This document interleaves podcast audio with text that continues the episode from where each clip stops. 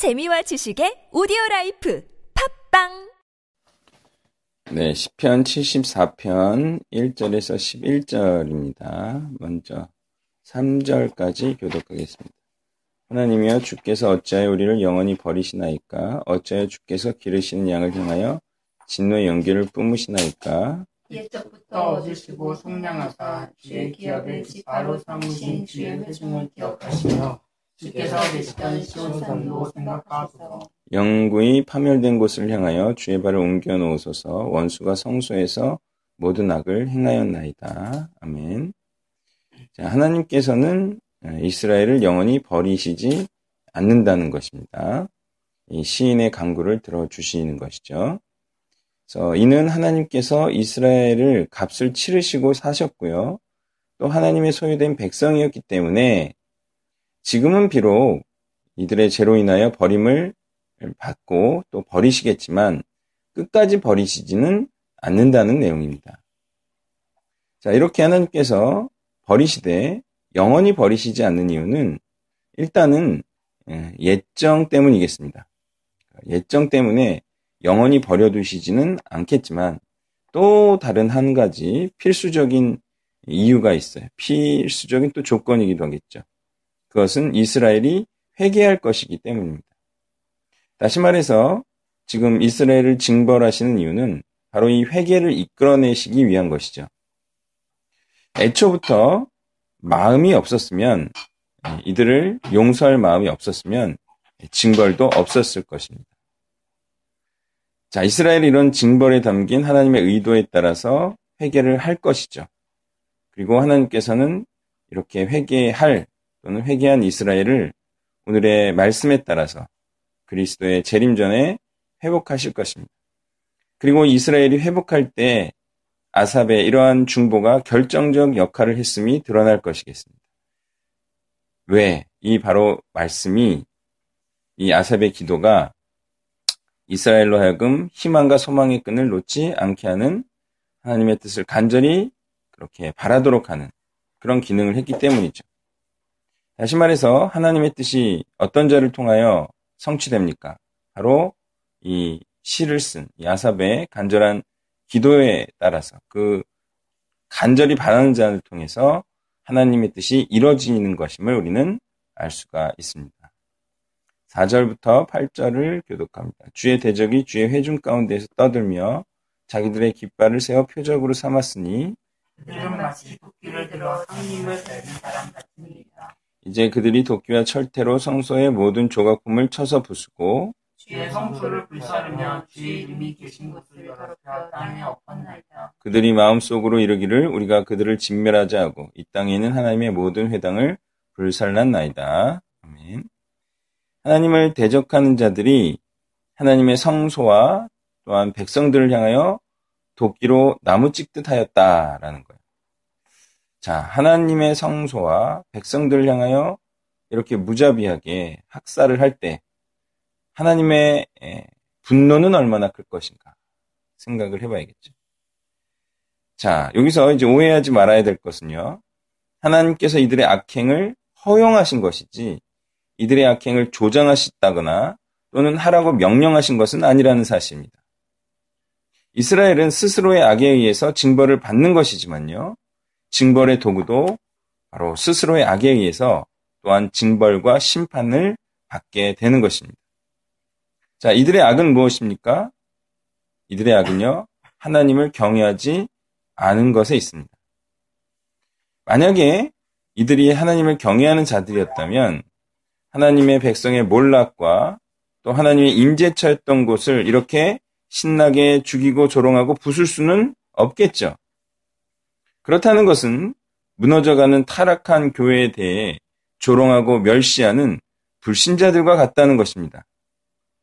이에 대한 교회의 몰락에 대한 애통함이 없는 자들, 그런 자들도 반드시 심판을 당할 것임을 우리는 알 수가 있습니다. 마치 교회가 타락하기를 바라고 있었다는 듯이 이슈가 되면 득달같이 달려들어서 난도질을 하고요.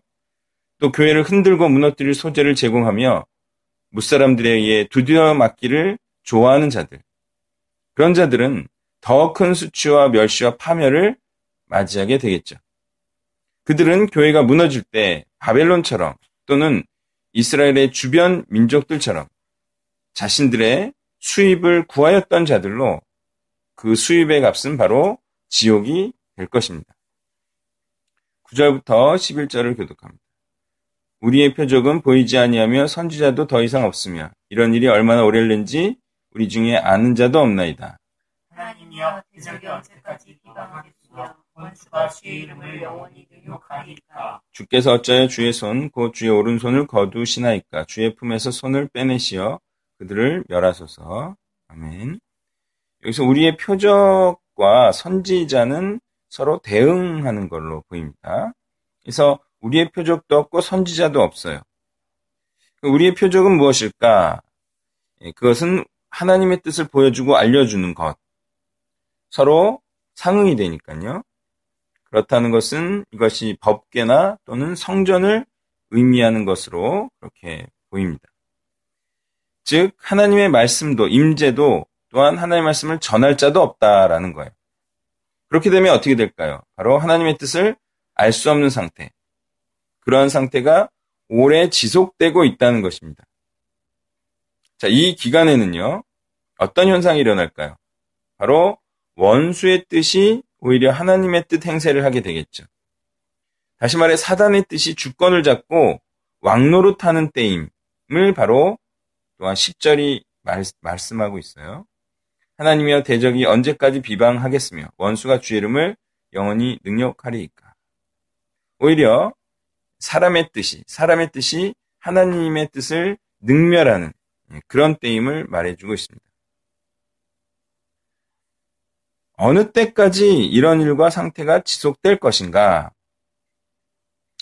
자, 다시 한번 말하지만 하나님께서는 이러한 상태, 예, 이 하나님의 백성들이 영원히 버림을 받는 이러한 상태를 바라만 보고 계시지는 않는다 말씀하십니다. 다만 이 하나님의 백성들이 회개할 때를 기다리고 계시는 거죠. 하나님은요, 이스라엘 중에 회개할 자를 결코 버리시지 않을 것입니다. 비록 세상은 그렇게 포로가 된 상태이지만 그들이 또 애통해하고 있고 회개하고 있고 그렇지만 여전히 그러한 세상의 종이 된 상태처럼 사는 것 같이 보여도 그들은 영원히 그렇게 지내지는 않을 것입니다.